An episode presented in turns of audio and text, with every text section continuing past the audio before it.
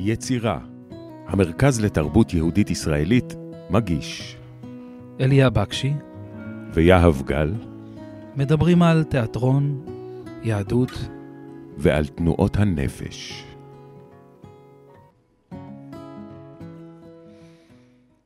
בעצם, אה, אני חושב שהשאלה הבאה שלנו בתוך הבירור הזה, בתוך התנועה הזאת של השחקן פנימה והחוצה, בתוך תנועת הנפש שלו, בין הגבולות, איפה עובר הגבול, עד כמה אני נותן לנפש שלי ולתנועה הפנימית שלי לצאת החוצה, ואיפה עובר הגבול.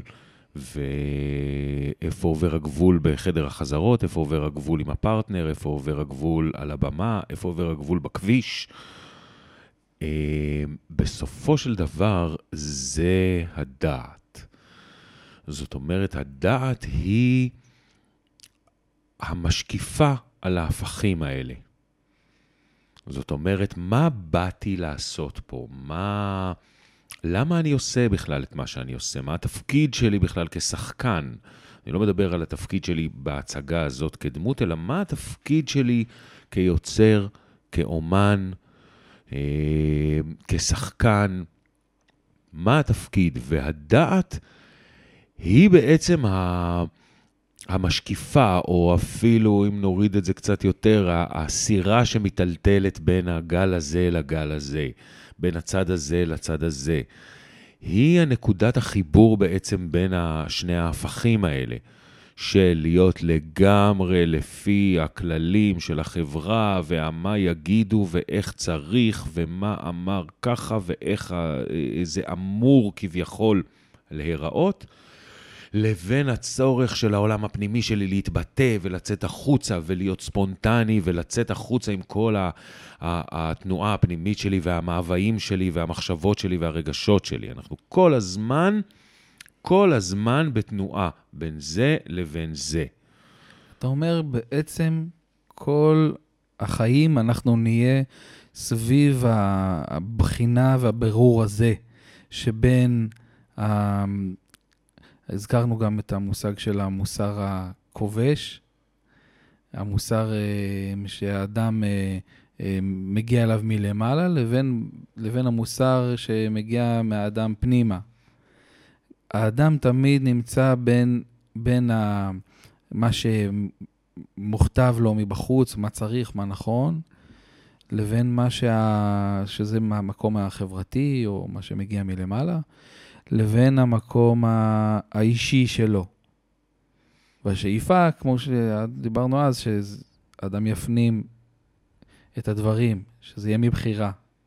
אבל uh, אתה אומר, בכל מקרה, תמיד הוא נע בתוך הציר הזה. נכון, הוא פועל את הבחירות שלו על ידי הדעת שלו.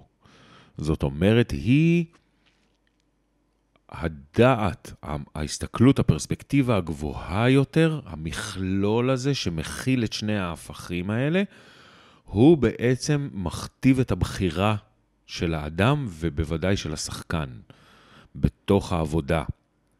זאת אומרת, אם אני בא לספר סיפור מסוים על דמות מסוימת שיש לה רצון כזה או אחר, אני בא להעביר לקהל איזושהי דעת.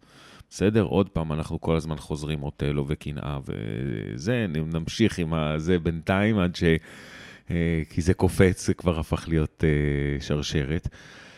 אני בא לספר לך סיפור על הקנאה, על בן אדם שהוא אחוז קנאה, בסדר? זאת הדעת של הדבר הזה. אני רוצה להעביר לך משהו. ומתוך זה באות הבחירות שלי. מתוך הדבר הזה. בחיים, אני... הדעת באה מכמה אני אה, אה, מביע את העולם הפנימי שלי, וכמה אני לא מביע אותו, כמה אני שולט בו. זאת אומרת, כמה מותר לי להתעצבן אה, על זה שההוא שחתך אותי בכביש, ואיפה זה עוצר. מה אני עושה פה? מה אני עושה פה? זאת השאלה הגדולה של הדעת. רגע, אז אני מבין ש, שהאדם, אה, אה, בין אם ירצה, בין אם לא ירצה, הוא מיטלטל בין הצדדים האלה, והוא חי את הסערה של אה, לחיות בין מה שמוכתב לו מ...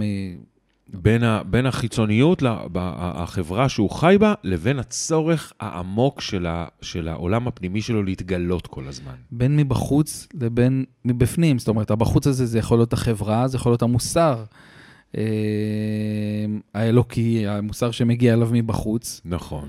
אה, וזה לבין העולם הפנימי שלו, מה הוא הפנים, מה הוא ביטא, מה הוא לא ביטא. נכון, נכון. וזה זה בעצם, ה, זאת בעצם, ה, זה כל הזמן תנועה בלתי פוסקת וקונפליקט שהוא למעשה יוצר את ההתגלות הזאת של, ה, של, ה, של העצמי. זה מה שעושה את האופי שלך, זה מה שעושה את האופי של הדמות שלך. זאת אומרת, בסיטואציה מסוימת אתה תנהג ככה ואני אנהג אחרת. אז מהי הדעת? הדעת היא הפרספקטיבה הגבוהה, היא הכוונה בעצם.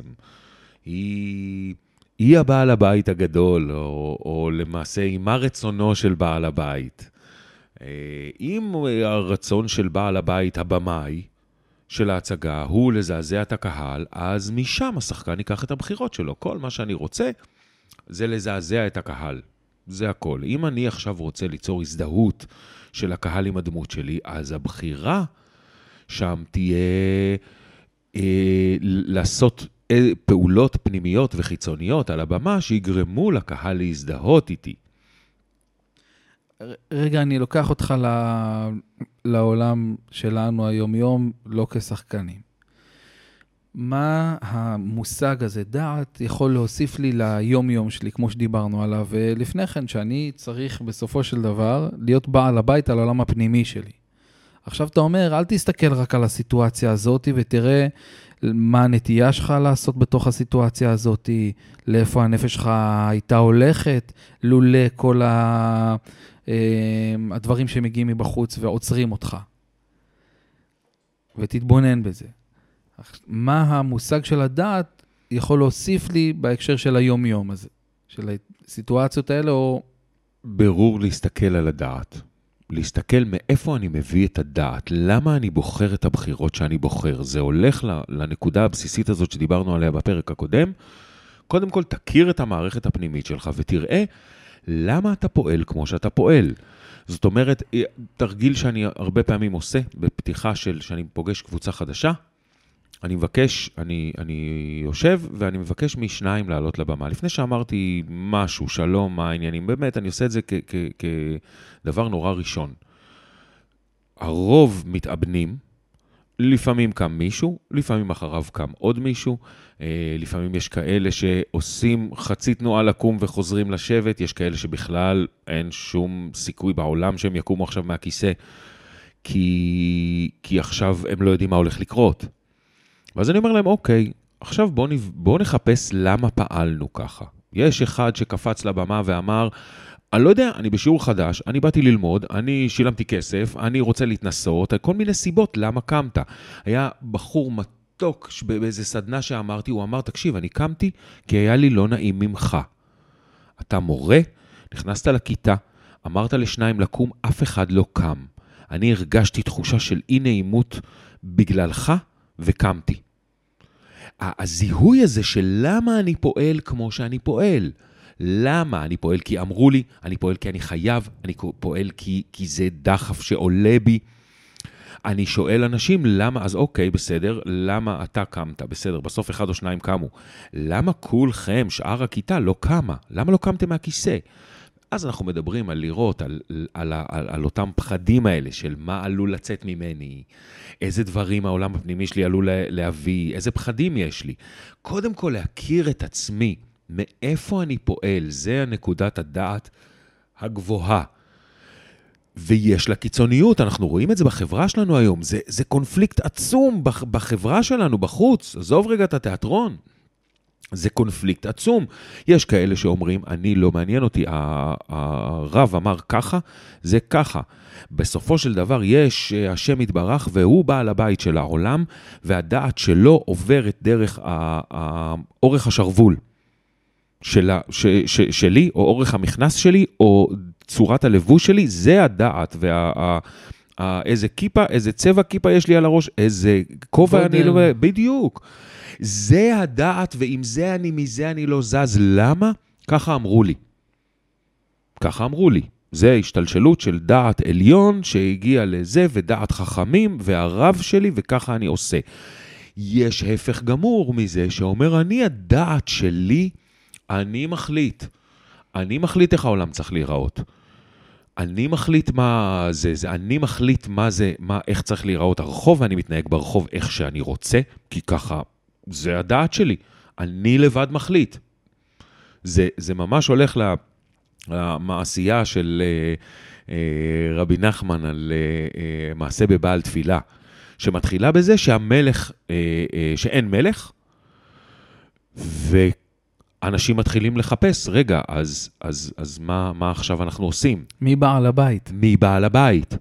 וממש בקצרה, ה- ה- כן, קבוצה דיברנו על זה אחת, קצת בפרקים כן, הקודמים. קבוצה אחת הולכת אה, אחרי, אחרי הכסף, ואחת אומרת, רגע, מי כולם מפחדים ממנו? זה הרוצח הכי גדול, אז, אז הם הולכים ומקימים מדינה של רוצחים, ומדינה של. כסף, והוא יהיה המלך, ומי שהוא הכי זה או הכי זה, ואנחנו רואים את זה קורה.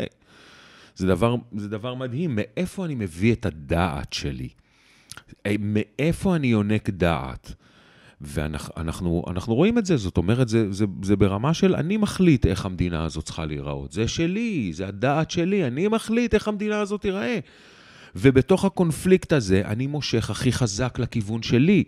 אני מחליט מה זה הלכה, אני מחליט מה זה דמוקרטיה, אני מחליט ש, שלזרוק את ה... לא, לא יודע מה, את הזבל שלי מהחלון החוצה, זה בסדר. זה בתוך הדעת מבחינתי, אין עם זה בעיה. זה הדעת שלי, אני הבעל הבית.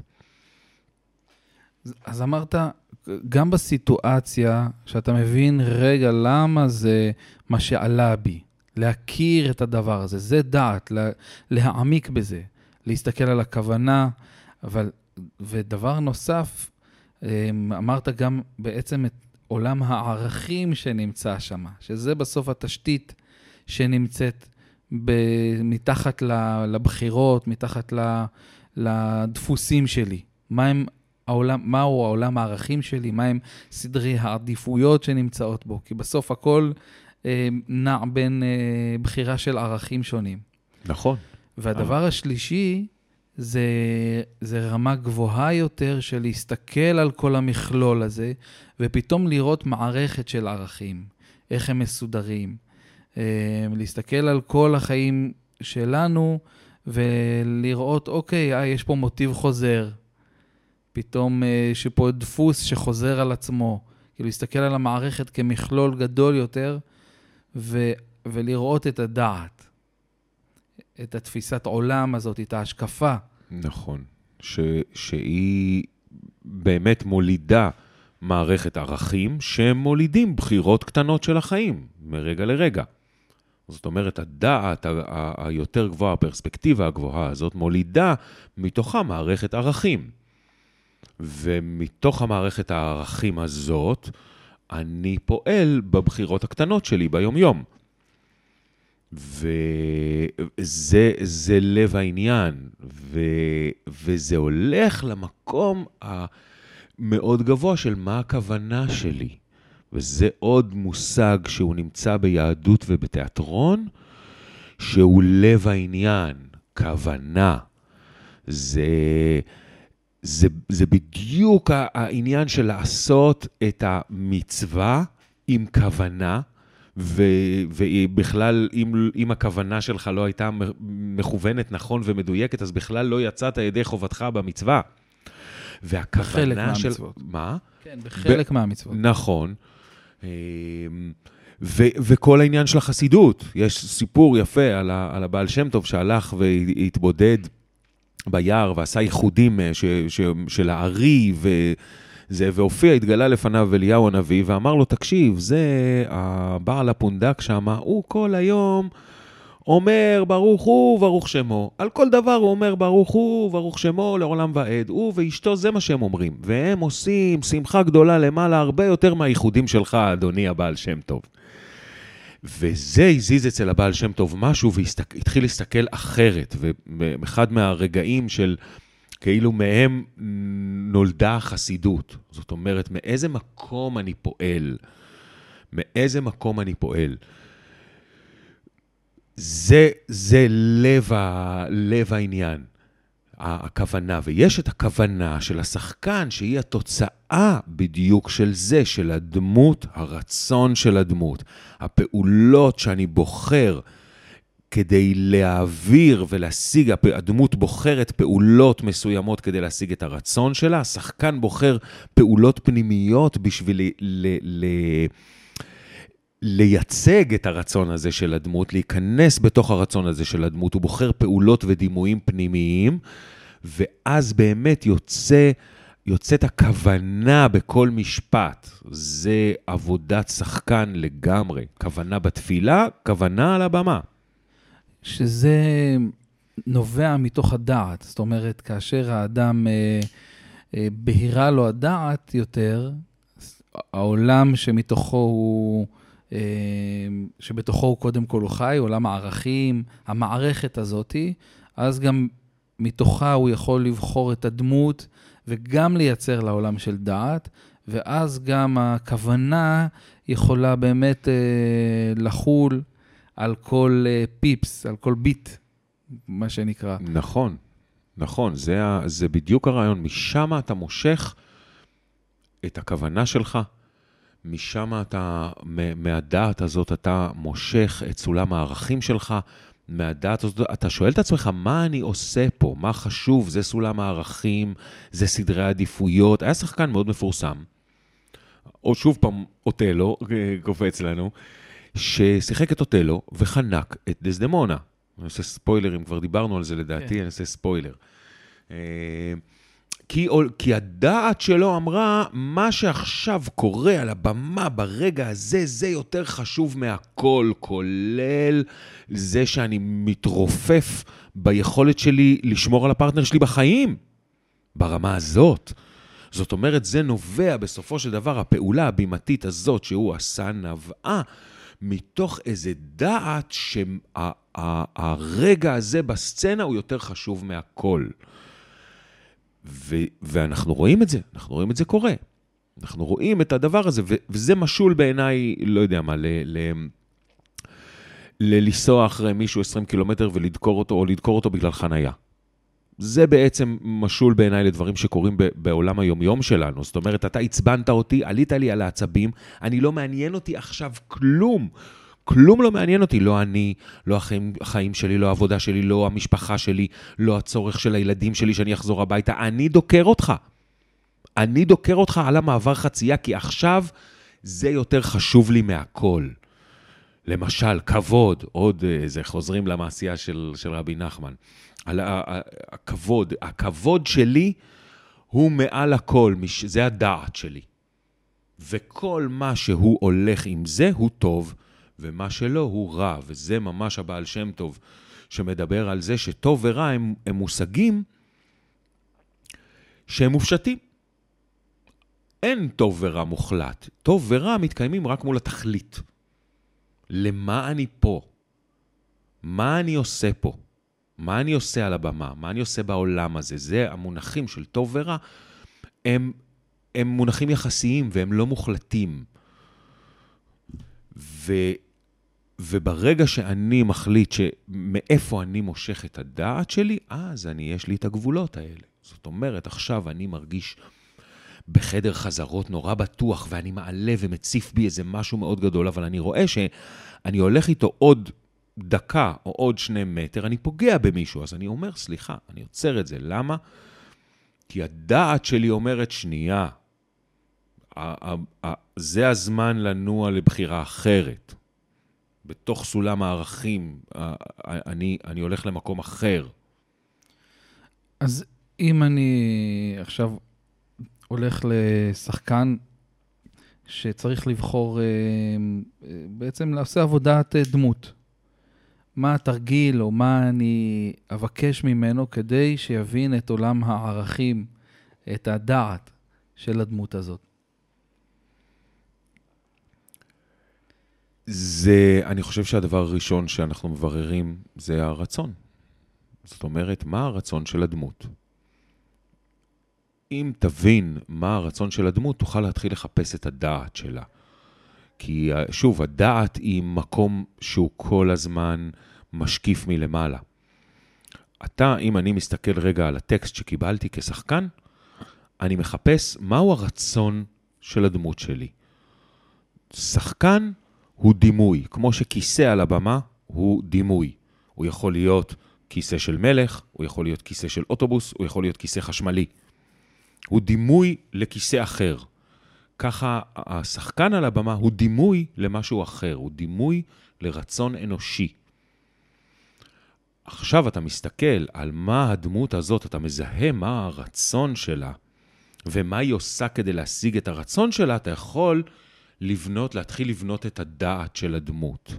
אבל בסופו של דבר, נכון שהרצון הוא זה שמניע את הכל, אבל הרצון הזה חי בתוך עולם מסוים, עם ערכים מסוימים, עם תפיסות והשקפות מסוימות.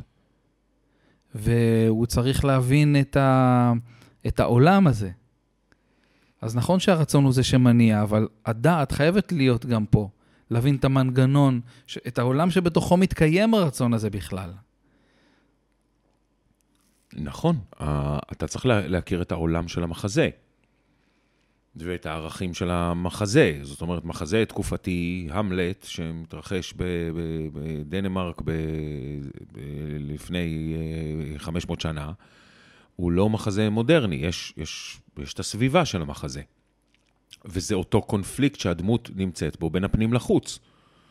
הרצון של הדמות להשיג את הרצון שלה, להתגל... שהעולם הפנימי שלה יתגלה מול הערכים, מול היכולת שלה, מול הסביבה שהיא חיה.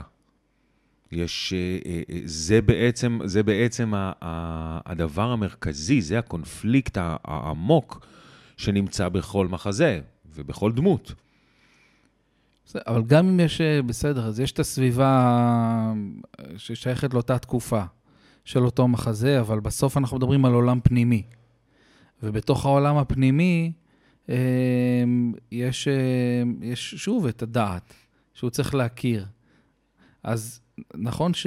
כאילו, אני לא יודע מה המשמעות של, של, שהמלט שלך באותה תקופה ובדיוק עם מה הוא מתמודד, זה לפחות לתחושתי, כשתמיד מדברים על לחקור את, ה, את, ה, את ההיסטוריה אה, של, אותו, של אותה תקופה, מבחינתי זה רק הצעה זה קודם כל כדי להבין יותר טוב את המחזה, אבל להבין יותר טוב את המניעים ואת העולם האישי ואת הדעת בעצם של הדמויות. אבל בסופו של דבר, אמ, זו הצעה, בטח כבמאי וגם כשחקן נראה לי, זו הצעה בשבילי להבין קודם כל לעומק את, הדעת. עכשיו אני יכול לבחור, אמ, אחרי שהבנתי מה המחזאי רצה אה, לדבר עליו, ואיזה עולם הוא בנה, אני עכשיו בוחר את העולם הפנימי שאני רוצה לעסוק בו, את, ה, את הדעת. כי בסוף אנחנו עוסקים בעולם הפנימי.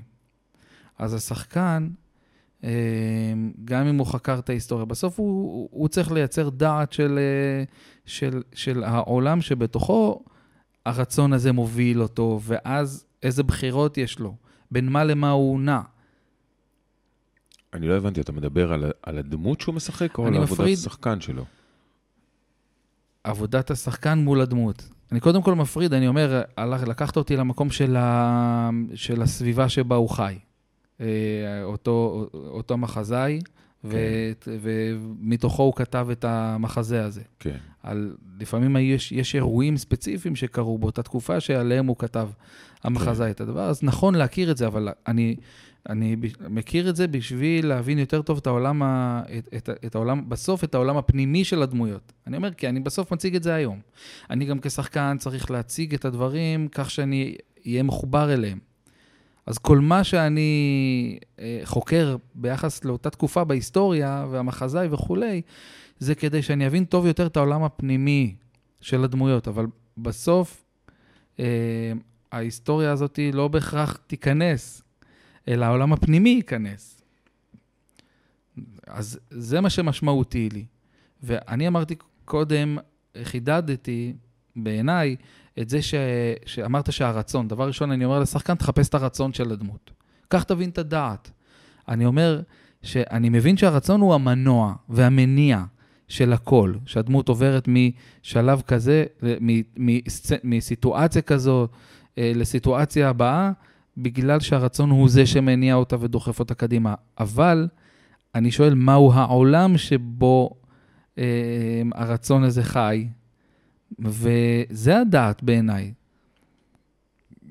נכון. נכון, אה, המלט זו דוגמה מצוינת. זאת אומרת, אה, אם הוא חי בעולם שבו פוגש את, את רוחו של אביו המת, והוא אומר לו, תקשיב, האיש הזה רצח אותי, הוא היה יכול לגמור את המחזה בסצנה השנייה. זה אמר לי, הוא רצח אותי, אני הולך רוצח אותו. נגמר הסיפור, זה מה שהוא רוצה לעשות. אבל הוא עוצר. הוא אומר, רגע, אולי אני השתגעתי, אולי אני רואה חזיונות, אולי אני הולך להרוג איש חף מפשע. אני, חי... אני צריך הוכחה. אני, אני, רוצה הוכחה לדבר הזה. אני מתחיל לברר את הדבר הזה, האם זה אמת או לא אמת. אני יכול גם לא לברר אם זה אמת או לא אמת. אני יכול להגיד, אה, זה, אתה סיפרת לי, עזוב שזה המלט והוא רואה את הרוח של אבא שלו. אתה באת ואמרת לי, תקשיב, ההוא עשה לי ככה וככה, אני הולך, הורג אותו. נגמר הסיפור. אבל אני עוצר, אני אומר, רגע, זה נכון, זה לא נכון, יש עדים לדבר הזה. עוד פעם, אה, אנחנו, אה, לקפוץ עוד שנייה לתוך החזרה, לתוך היהדות, על פי שני עדים יקום דבר, ויד העדים תהיה בו ראשונה, צריך לסקול מישהו, אז יד העדים צריכה להיות בו ראשונה. זאת אומרת, אם כבר העדת נגד הבן אדם הזה, אתה הראשון, לקחת אחריות, ולא על פי עד אחד, ממש, מהתורה. אי אפשר על פי עד אחד. מישהו אמר לי ככה הוא עשה, זהו, אני הולך הורג אותו. לא, שנייה אחת. וזה בדיוק הבירור הזה, לפי הדעת. המלט ברגע מסוים הולך ממש בהתחלה. הוא כמעט עושה את זה בסצנה השנייה, השלישית, אני, אני לא, לא זוכר ברגע זה. הוא רואה אותו מתפלל, והוא אומר, יופי, עכשיו הוא עסוק בתפילה, האיש שאותו אני, אני רוצה להרוג, אני אבוא מאחוריו ואני אתקע בו סכין, נגמר הסיפור. ואז הוא עוצר שנייה, הוא אומר, רגע, עוד פעם, מה אני רוצה? עכשיו הוא מתפלל, אם הוא באמצע תפילה ואני אהרוג אותו, הוא יעלה לגן עדן. אני לא רוצה שהוא יעלה לגן עדן, אני רוצה שהוא יסבול, אני רוצה שהוא ילך לגיהנום, אני רוצה... אה, אה, ובכלל, הבן אדם שהוא זה, הוא מתפלל, אולי הוא בכלל איש נורא מוסרי, אולי הוא איש מאמין, אולי הוא בכלל לא עשה את המעשה הזה. איך אני יודע? זה בדיוק הדבר, זאת התנועה הפנימית הזאת. שאתה צריך להבין מה הדעת שממנה פועל, פועלת הדמות. הבנת את הרצון שלו, ומשם אתה יכול לגלות מה הדעת. אז אם עכשיו אתה צריך לנסח מה הדעת, בדוגמה הזו שנתת על המלט, אז מה הדעת שלו ומה הרצון שלו? הוא רוצה לעשות את הדבר הנכון. ומה הדעת? מה זאת אומרת? מה, הוא רוצה לעשות את הדבר הנכון, אבל בתוך איזה עולם, של איזה ערכים, איזה מנגנון. של, של הרוצח צריך למות, אבל אני צריך אה, לדעת שעשיתי את זה בצורה הנכונה והאמיתית, ולדעת שאני, שאני, שאני פועל נכון על פי, אה, מבחינתו זה אה, על פי חוקי האלוהים. אז, אז, אז הנה, זה בדיוק הנקודה. הרצון, אתה אומר, לעשות את הדבר הנכון, אבל מהו הנכון? זה הדעת. לא, זה בדיוק המקום של הלטעות ושל הלנסות, וזה נקודת הכוונה. שממנה אתה מחפש, ומזה התחלנו, המקום הזה של הדעת, זה הנקודה של מאיפה בסופו של דבר הכוונה שלי בפעולה עכשיו שאני עושה. זאת, זאת בסופו של דבר הנקודה. אני בסוף עושה פעולה קטנה על הבמה או בחיי היום-יום שלי. אני רוצה שהפעולה הזאת תהיה מכוונת לדעת הזאת. בואו נראה כרגע, ניקח את uh, המלט בעוד סיטואציה. ומה, ומה קורה שם, כי אני רוצה לראות את זה לא רק בסיטואציה אחת, ולהעמיק שם ולראות ולהגיד, אוקיי, יש פה כוונה. בוא נבין מה הכוונה. אני רוצה לראות גם איזשהו, שוב, עולם של ערכים, איזשהו מנגנון, שאני רואה אותו חוזר על עצמו. לאורך כל הדרך הוא מנסה לעשות את הדבר הנכון, הוא מנסה להיות בוודאות. בסדר, הוא רוצה ודאות. אני יכול להגיד את זה, אגב, גם על אוטלו. דיברנו על זה שהסיפור הוא על, הוא על נקמה, הוא איזושהי אה, אה, פרספקטיבה על נקמה, או על קנאה, סליחה. על קנאה, המלט הוא יותר עוסק במקום הזה של, ה, של הנקמה. אבל למשל, המלט עושה החלטה להתנהג כמו משוגע. למה? כי הוא אומר, המשוגע יוציא את האמת. מה... הוא, הוא מתחיל להתנהג בניגוד לסולם הערכים, בניגוד למצופה מבן מלך. הוא נסיך דנמרק. יש דברים שמצופים בתקופה הזאת מנסיך להתנהג בצורה מסוימת. הוא מתחיל לעשות דברים נגד ההתנהגויות, נגד הדבר הזה. זה חלק מהמקום הזה שהוא רוצה ודאות, שהוא עשה את הדבר הנכון. הוא מגייס את השחקנים. בסופו של דבר הוא, הוא מגיע ל... הפתרון שהוא מוצא זה להציג את הסיפור של איך נרצח אבא שלו אל מול הרוצח לכאורה, שהוא לא יודע אם הוא הרוצח או לא, הוא רוצה לוודא את זה. הוא מגייס בדרך, הוא מגייס חבורה של שחקנים, כותב להם טקסט, ואומר להם, תציגו את המחזה הזה בפני המלך, והוא עומד בצד ומסתכל עליו כדי לראות האם הוא יגיב כמו מישהו שהסיפור שלו מסופר מול הפנים, של הפשע שהוא עשה, פתאום מופיע מול, הפ... מול הפרצוף שלו, ועומד ובוחן את התגובות של המלך, וברגע שהוא מבין שהמלך אה, שהרג את אבא שלו, מגיב כמו שהוא צפה שהוא יגיב אם הוא באמת הרוצח, הוא מקבל ודאות שזה באמת הפעולה שלו עבדה, שם הוא מקבל את הוודאות שלו והולך והורג אותו. אני רוצה לקחת את זה באמת לדוגמה נוספת. בתוך המלט, וגם זה מתוך התבוננות בתקופה, יש את uh, המלט ואת אבא שלו, שבעצם uh, מדובר כאן על עידן שמת. עידן של אבא שלו, ובמקומו מגיע פורטינברס. ובסופו של דבר, כשרואים ארבע גוויות, שזה התוצאה, התגובה של פורטינברס אה, מסבירה את העמדה של, של העידן החדש שהחל, שבעצם מבטא את הדעת של העולם החדש לעומת העולם הישן, כאשר המלט מנסה לשמר את העולם הישן בתוך מה שלאט לאט מתהפך להיות העולם החדש. אז התגובה של אה, פורטינברס היא כזו. אתה רוצה אולי אתה לקרוא את ה... לקרוא? בתור שחקן. יישאו כשאת חייל את המלט לבמה. הן לו זכה להיות מורם אל על, כי אז הלא נשא בהוד את כתר המלכות, ובעת הלוויה, במנגינות צבא וטקס מלחמה יפארו את שמו. שאו החללים, כי זאת הרעבה יאה לשדה קרבות, וכאן הזדעבה לחיילים צוונה ויראו.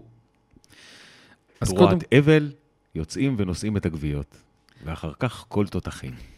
אז איזה תגובה יכולתי להגיב כאשר אני רואה ארבע גוויות?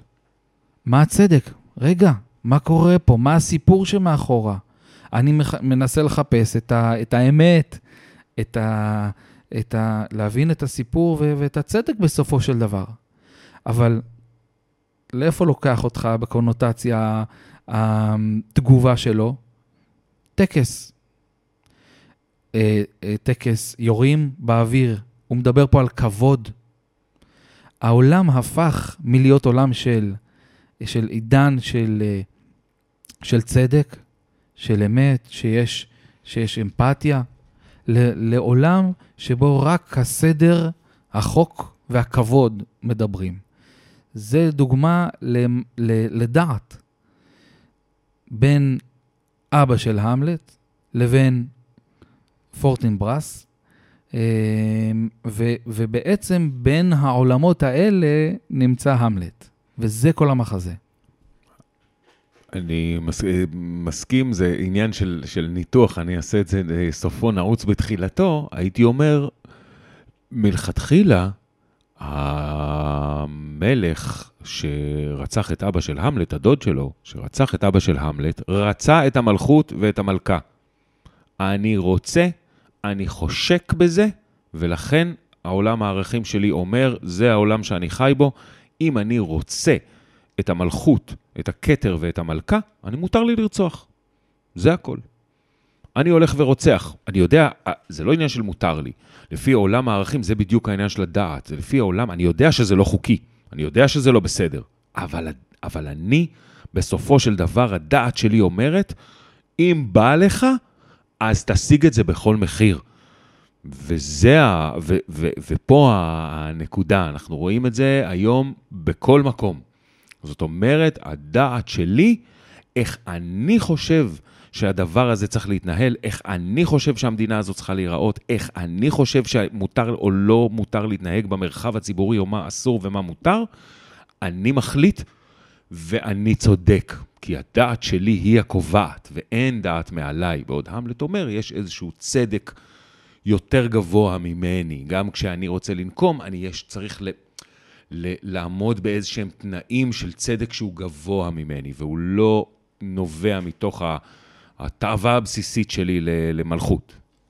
אז הדעת נמצאת גם בדמות וגם ברמה יותר גבוהה בתוך המחזה. בין עולמות שה, שהמחזה עוסק בהם. אם אני מסתכל במבט גבוה יותר, כבמאי. וזה אולי מביא אותנו לנושא הבא של הקונפליקט. נכון, בסופו של דבר הדעת היא המקור לכל התנועה הבלתי פוסקת הזאת.